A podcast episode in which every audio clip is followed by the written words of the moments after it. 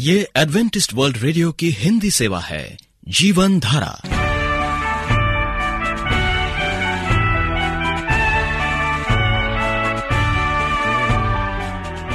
कार्यक्रम जीवन धारा सुनने वालों को प्यार भरा नमस्कार।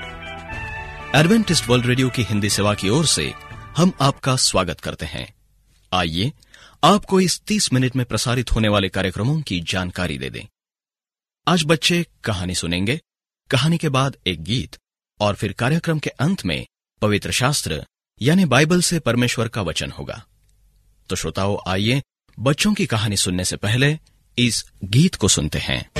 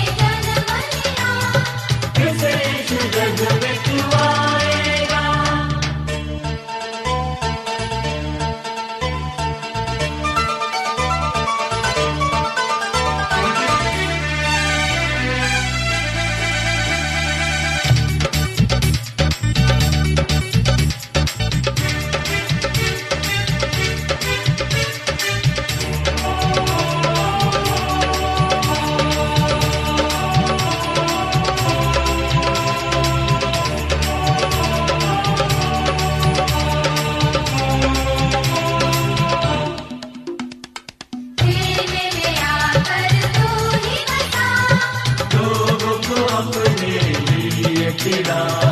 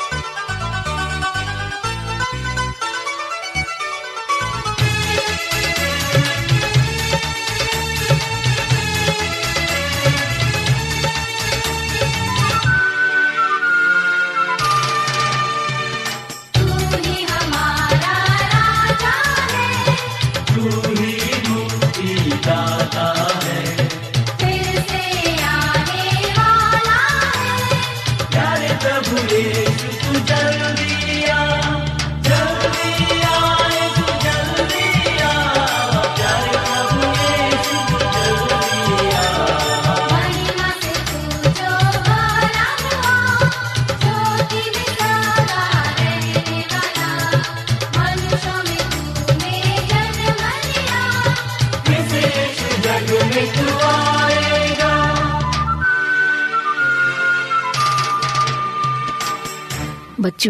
आप सबों को आशा आंटी का प्यार भरा नमस्कार। आज हम एक कहानी लेकर आपके सामने उपस्थित हैं, जिसका शीर्षक है, पिता की लाडली रीटा। बेचारी रीटा को माँ का सुख और मुख देखने को कभी नहीं मिला। जिस घड़ी रीटा का जन्म हुआ, माँ चल बसी। वे अभागी माँ भी अपनी होने वाली संतान का मुख नहीं देख सकी। रीटा के पिता अपनी पत्नी सुशीला से बहुत प्यार करते थे। वे एक सरकारी दफ्तर में एक क्लर्क थे। उनकी शादी को दो वर्ष ही हुए थे और पत्नी साथ छोड़कर चली गई। अभागी रीटा का नाम उसकी दादी ने ही रखा था, क्योंकि उसके आते ही उसके पिता का जीवन सूना हो गया और रीटा अपने माँ के आंचल की छाया से वंचित रह गई। रीटा के पिता जिस मोहल्ले में रहते थे, वहाँ के पड़ोसी प्राय अंधविश्वासी थे। इसीलिए सभी बिचारी रीटा को अभागी, कुमंगली समझते थे। परंतु रीता के पापा मंगलदास ने अपनी अबोध बच्ची के बारे में कभी ऐसा नहीं समझा। इसके विपरीत वे रीटा के बहुत प्यार करते और जो कोई भी रीटा के बारे में अनाप शना बकता, उसकी खूब खबर लेते थे। रीटा को। वे इसलिए बहुत चाहते थे क्योंकि रीटा की सूरत शक्ल पूरी तरह से अपनी माँ पर गई हुई थी। मंगलदास एक ईसाई थे। वे कभी ऐसा नहीं सोचते थे कि रीटा कोई अपशकुनी है। उन्होंने तो जो कुछ भी हुआ, सब कुछ ईश्वर की इच्छा समझकर स्वीकार कर लिया। रीटा को वे खूब पढ़ा लिखा कर एक डॉक्टर बनाना चाहते थे। यही इच्छा सुशीला की भी थी। कि वे अपनी पहली संतान को डॉक्टर अवश्य बनाएँगी। समय बीतता चला गया। अब रीटा पंद्रह वर्ष की समझदार और सुंदर लड़की हो गई। वह अपने बाबूजी की इतनी अच्छी तरह से देखभाल करती थी कि खुद मंगलदास जी की आँखें भर जाती थीं। वे सभी से गर्व से कहते थे कि क्या मेरी बेटी अपशकुन है? अरे, ऐसी संतान के लिए कौन माता पिता अच्छा नहीं करते? सचमुच में अब तक लोगों की धारणा बदल चुकी थी। सभी रीटा से बहुत प्यार करने लगे थे। रीटा अपने बाबूजी की बहुत ख्याल रखने लगी थी। उनके ऑफ़िस जाने से पहले उनकी सारी तैयारी करती थी। पिताजी को कभी किसी शिकायत का मौका नहीं देती थी। आस पड़ोस की लड़कियों के लिए रीटा एक आदर्श थी। पिताजी को उस पर पूरा भरोसा था। रीटा पढ़ाई में अपने स्कूल की सबसे अच्छी छात्रा थी। हर साल उसे उत्तम छात्रा के पद से सम्मानित किया जाता था। इस वर्ष वह हायर सेकेंडरी की कक्षा में थी। वह अपने मोहल्ले की लड़कियों की हर विषय में सहायता किया करती थी। रीटा के पिताजी इतने अमीर तो नहीं थे कि घर पर काम काज करने वाली किसी नौकरानी को रखते या उसे सौ दो सौ रुपए देकर हर माह काम करवाते, चाहते हुए भी बेचारे ऐसा नहीं कर सकते थे। यह बात रीटा से कुछ छिपी भी नहीं थी, क्योंकि घर का सारा खर्चा वही तो चलाती थी। मंगलदास जी को रीटा के भविष्य की पढ़ाई की भी चिंता थी। अपनी पत्नी को दिए वचन भी तो पूरे करने थे। इसीलिए वे पाई पाई जोड़कर रीटा के भविष्य के स्वप्न देखा करते थे। रीटा एक होनार लड़की थी। ये बात किसी से भी छिपी नहीं थी। उसमें भी कुछ बनने की इच्छा थी। एक दिन जब रीटा के पिताजी ऑफ़िस से आए, वे बहुत खुश थे। उन्होंने कहा, बेटी रीटा, आज मेरे ऑफ़िस के बड़े साहब ने मुझसे तुम्हारे बारे में पूछा, क्या रीटा आपकी ही बेटी है? मैं तो पहले कुछ समझा नहीं कि वे क्यों सब पूछ रहे हैं। मैंने कहा हाँ सर, क्या उसने कोई गलती की है? उन्होंने हँसते हुए कहा, अरे नहीं, मंगलदास जी, कल मैं अपनी बेटी अमला के स्कूल गया था। प्रिंसिपल साहिबा ने बताया, मेरी बेटी जो दसवीं की छात्रा है, पढ़ाई में बहुत कमज़ोर है। वहीं मैंने एक छात्रा का फ़ोटो रखा हुआ देखा, जो शहर के मेयर साहब के हाथों से इस वर्ष का सबसे अच्छी छात्रा होने का पुरस्कार प्राप्त कर रही थी। मैंने प्रिंसिपल साहिबा से उस छात्रा के बारे में पूछा तो उन्होंने बताया कि वे आपकी बेटी हैं। मंगलदास जी, मेरी आपसे एक प्रार्थना है। कृपा मेरी बेटी को हर दिन एक घंटा पढ़ाने के लिए भेजा करें।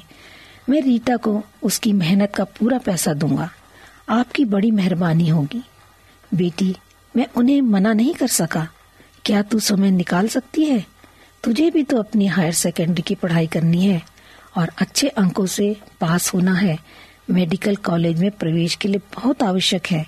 रीता ने कहा, पिताजी, आप चिंता मत कीजिए, आपकी बात मैं पूरी करूँगी और एक घंटे की ही तो बात है। रही मेरी पढ़ाई की बात, आप उसकी चिंता मत कीजिए। ईश्वर पर मुझे पूरा विश्वास है कि वह मुझे कभी निराश नहीं करेगा। आपका और मम्मी का स्वप्न अवश्य पूरा होगा। रीटा अगले दिन से ही बड़े साहब के घर शाम को पाँच बजे से छह बजे तक जाने लगी। रीटा ने खूब मेहनत से पढ़ाना शुरू कर दिया। अमला भी रीटा से आसानी से समझने लगी। दो महीने बाद जब तिमाही परीक्षा हुई, अमला के पिता को अमला के अंक देखकर विश्वास नहीं हुआ। केवल दो महीने में ही अमला इतनी तरक्की कर लेगी। उन्हें विश्वास ही नहीं था। अमला को सभी विज्ञान के विषयों में और गणित में साठ से ऊपर अंक मिले थे। उन्हें रीटा की मेहनत और लगन पर गर्व था। उन्होंने मन ही मन निश्चय कर लिया कि वे लायंस क्लब में रीटा के लिए अवश्य कुछ सहायता के लिए प्रयास करेंगे। रीटा को भी अमला की तरक्की से बहुत खुशी थी। वह और भी मन लगाकर अमला को पढ़ाने लगी। रीटा की भी परीक्षा पास आ रही थी। अब वह रात देर तक अपनी पढ़ाई करती। उसके पिता भी उसे बढ़ावा देते रहते।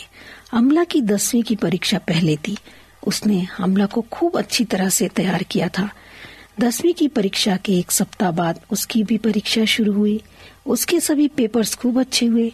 और वह अपने परीक्षा फल के साथ अमला के भी नतीजे के लिए उत्सुक थी। अमला का नतीजा पहले आया। वह प्रथम श्रेणी में पास हुई थी। उसके पिता रीटा के बहुत आभारी थे। रीटा का जब परीक्षा फल आया तो सारे शहर में धूम मच गई। रीटा पूरे राज्य में सबसे अधिक अंक लेकर सबसे ऊपर थी।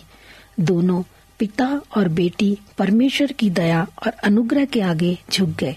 रीटा को राज्य की ओर से छात्रवृत्ति मिली और मेडिकल कॉलेज में प्रवेश भी। रीटा ने अपनी लगन और मेहनत से अपने पिता की इच्छा पूरी की। आप एडवेंटिस्ट वर्ल्ड रेडियो का जीवन धारा कार्यक्रम सुन रहे हैं।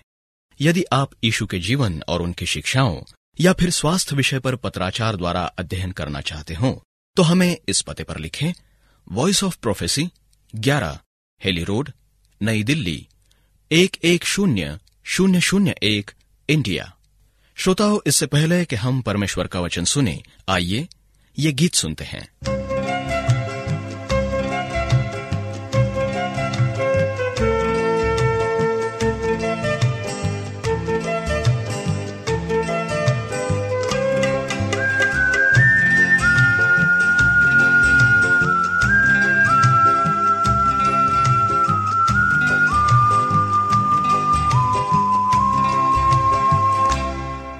सबका है, तू ही सितारा।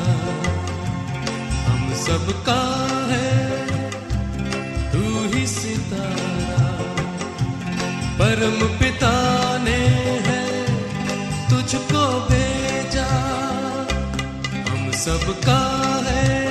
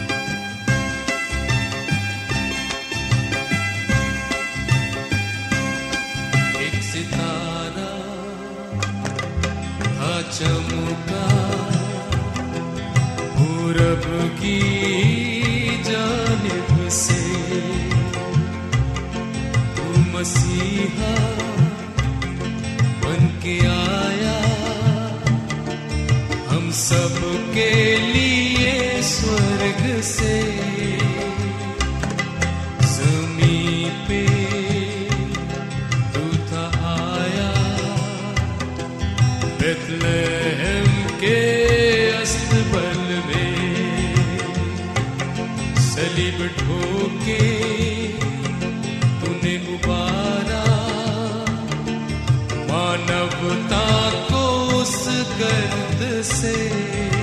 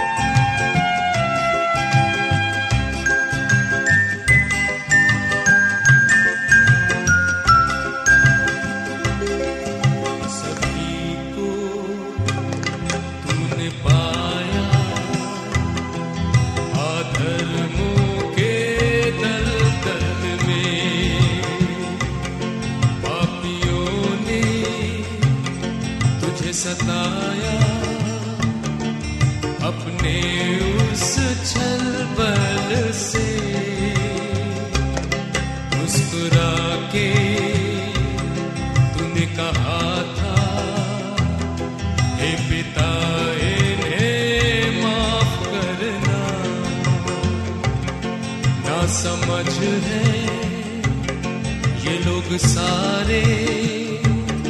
ये न जाने ये क्या कर रहे हैं। ओ यीशु प्यारे, तू ही है हमारा। तुझको सबने मिलके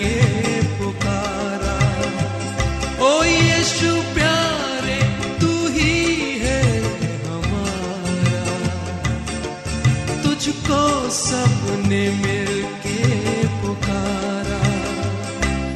हम सबका है, तू ही सितारा।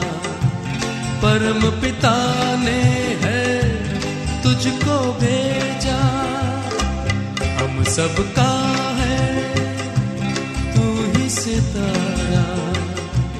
परम पिता ने है। कोई भी व्यक्ति पाप करने से छूटा नहीं है। या फिर कोई भी व्यक्ति पाप से अलिप्त नहीं है। अगर हम सच्चे मन से अपने पापों की क्षमा मांगे और परमेश्वर से कहे कि, हे पिता परमेश्वर, मैंने तेरे वचन को अपने हृदय में रख छोड़ा है कि तेरे विरुद्ध पाप न करो। परमेश्वर के वचनों में शक्ति है। आइए परमेश्वर का वचन सुनते हैं, पास्टर मॉरिस माधो से।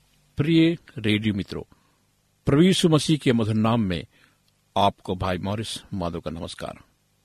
प्रिय रेडियो मित्रों, परमेश्वर का वचन केवल शब्द मात्र नहीं है।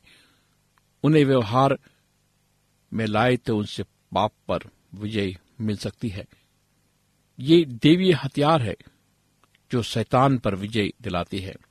बाइबल हमसे कहती है, उद्धार का टोप आत्मा की तलवार जो परमेश्वर का वचन है ले लो। इस प्रकार परमेश्वर का वचन मसीही आत्मिकता में चिकित्सक हथियार है। मसीहों के दूसरे बचाव और औज़ार इफिसियों में दिए गए हैं। कमरबंद ढाल जूते, कवच और टोप। बचाव की चीज़ें मानी जाती है। आक्रमण के लिए केवल एक ही हथियार है, वो है आत्मिक वचन, परमेश्वर के वचन। परंतु परमेश्वर के वचनों का ज्ञान हुए बगैर इनका प्रयोग कैसे करें? एक मसीही के पास आक्रमण के लिए कोई भी हथियार नहीं होता। कोई हथियार नहीं जिससे वो शैतान को गिरा सके। और अंधकार की ताकत को कीड़ों और झुंड में डाल सके। इससे यह मतलब नहीं है या इसमें कोई आश्चर्य करने वाली बात नहीं है कि शैतान हमेशा आपकी ताकत से मसीह चर्च में सच्चाई, अधिकार और परमेश्वर के वचनों की ताकत से महरूम कर देगा। एक हथियार की तरह परमेश्वर के वचनों का प्रयोग कर यीशु खुद अपने आप एक उच्च कोटि का उदाहरण था। शैतान यीशु के सामने तीन प्रकार के लालच लेकर आया। यीशु ने उसी हथियार से शैतान के लालच को हरा दिया। वे शब्द थे, परमेश्वर के लिखित वचन, हर मामले में यीशु ने अपना जवाब बाइबल के इस पद से दिया। हम जानते हैं कि बाइबल परमेश्वर का वचन है।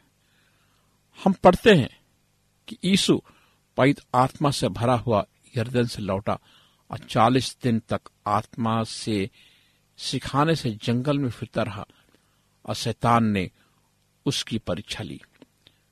फिर हम बाइबल में देखते हैं कि यीशु आत्मा की सामर्थ से भरा हुआ गलील को लौटा और उसकी चर्चा आसपास सारे देश में फैल गई। शैतान का सामना होने से पहले यीशु पवित्र आत्मा से भर चुका था। यीशु केवल आत्मा की शक्ति से घुसने के बाद सबसे पहले शैतान को हराने के लिए परमेश्वर के वचनों की तलवार का प्रयोग किया था। उस शैतान को अपनी शक्तिशाली मिनिस्ट्री के द्वारा दूर किया। ये एक अध्याय है, जिसे हर मसीही जो धर्मशास्त्र को पैत आत्मा से परिपूर्णता का अनुभव रखते हैं, कभी भी पैत आत्मा की शक्ति से परमेश्वर की सेवा में नहीं जा सकते। कारण यह है कि वे यीशु का उदाहरण करने में असफल हो चुके हैं। वे परमेश्वर के वचनों की तलवार को काम में लाना नहीं जानते कि किस प्रकार से शैतान को हरा सकते हैं। वे ये भी नहीं जानते कि उसकी मिनिस्ट्री का विरोध कैसे करें। इस कारण से परमेश्वर ने उन्हें पैद आत्मा से परिपूर्ण किया था। इसे इस प्रकार से कह सकते हैं, कोई भी आदमी इतना बड़ा और तुरंत परमेश्वर के वचनों को नहीं समझता, जैसा कि नए लोग पवित्र आत्मा से पूर्ण हो जाते हैं। बड़े दुख के साथ ये कह सकते हैं कि इस प्रकार से मसीह ऐसे प्रतीत होते हैं, जैसे वे पवित्र आत्मा से भरपूर हो गए हो। वास्तव में इसके विरुद्ध ही होते हैं। एक सिपाही के लिए तलवार से बड़ा कोई हथियार नहीं होता। कोई दूसरा कारण ही नहीं कि वो किस प्रकार से हथियार के एक सिपाही खतरनाक समाधि के अंदर है। ये मसीहों के साथ है। परमेश्वर के वचन के बराबर कोई भी अनुभव और विकल्प नहीं है। कोई विषय ही नहीं कि किस तरह दूसरे तरीकों से वे लोग साध या संपन्न हो जाते हैं। एक मसीही बिना परमेश्वर वचन रूपी तलवार के खतरनाक समाधि में ही होता है। बाइबल में हम देखते हैं कि उस जमाने में सूर्य के मसीह साधारण और अनपढ़ थे। वे परमेश्वर के वचन को जानते थे, यीशु के अनुयायी थे। वे आत्मिक उलझाव में परमेश्वर के वचनों को हथियार के रूप में इस्तेमाल करते थे। उदाहरण के लिए, यूहन्ना ने अपने शुरू के वर्षों में नयोकों को लिखा कि वे उसके निर्देशों के अंतर्गत अग्रसर हुए थे। हे जवानों, मैं तुम्हें इसलिए लिखा कि तुम बलवंत हो। परमेश्वर का वचन तुम्हें बना रहता है कि तुम, तुमने उस दुष्ट पर विजय पाई है।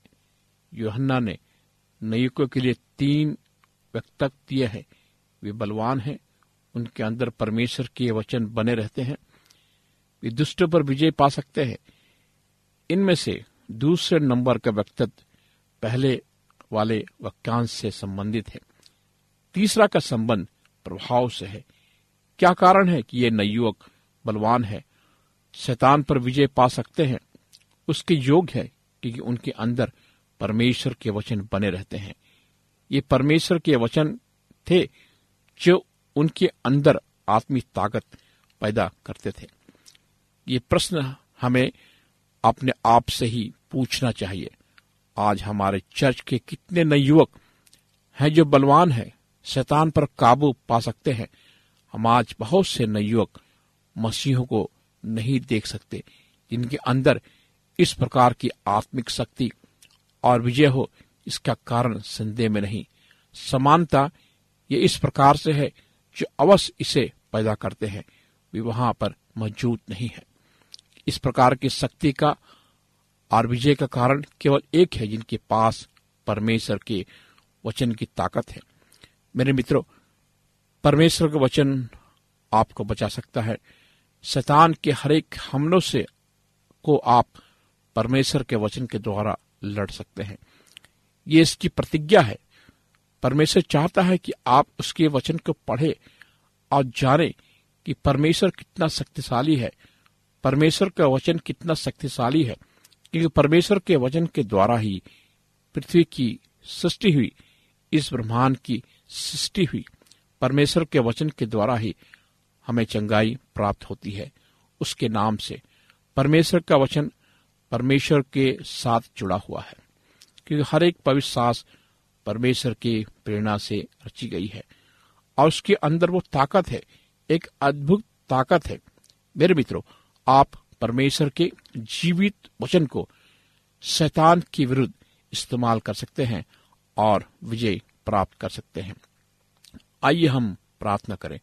महान जीवित पिता परमेश्वर, हम प्रार्थना करते हैं आज, प्रभु, हमारे सुनने वाले हर एक श्रोताओं के लिए जो हमारे इस कार्यक्रम को सुनते हैं, अगर वो कमज़ोर हैं और अपने जीवन में निराश है तो उन्हें वचन का ज्ञान दे कि वो तेरे वचन को लेकर शैतान का सामना कर सकते हैं और अपने जीवन को संभाल सकते हैं।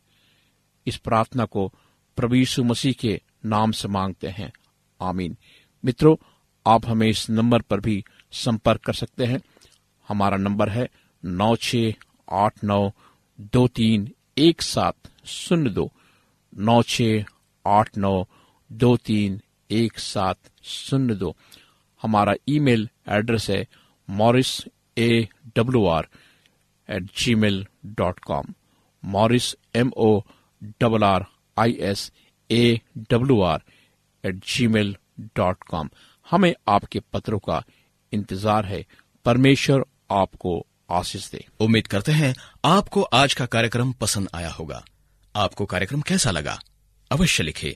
हमें आपके पत्रों का इंतज़ार रहेगा। हमारा पता है कार्यक्रम जीवन धारा Adventist World Radio post box सत्रह, पुणे, चार एक एक शून्य शून्य एक, महाराष्ट्र, इंडिया।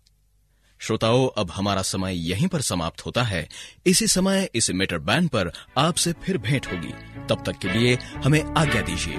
प्रभु आपको आशीष दे।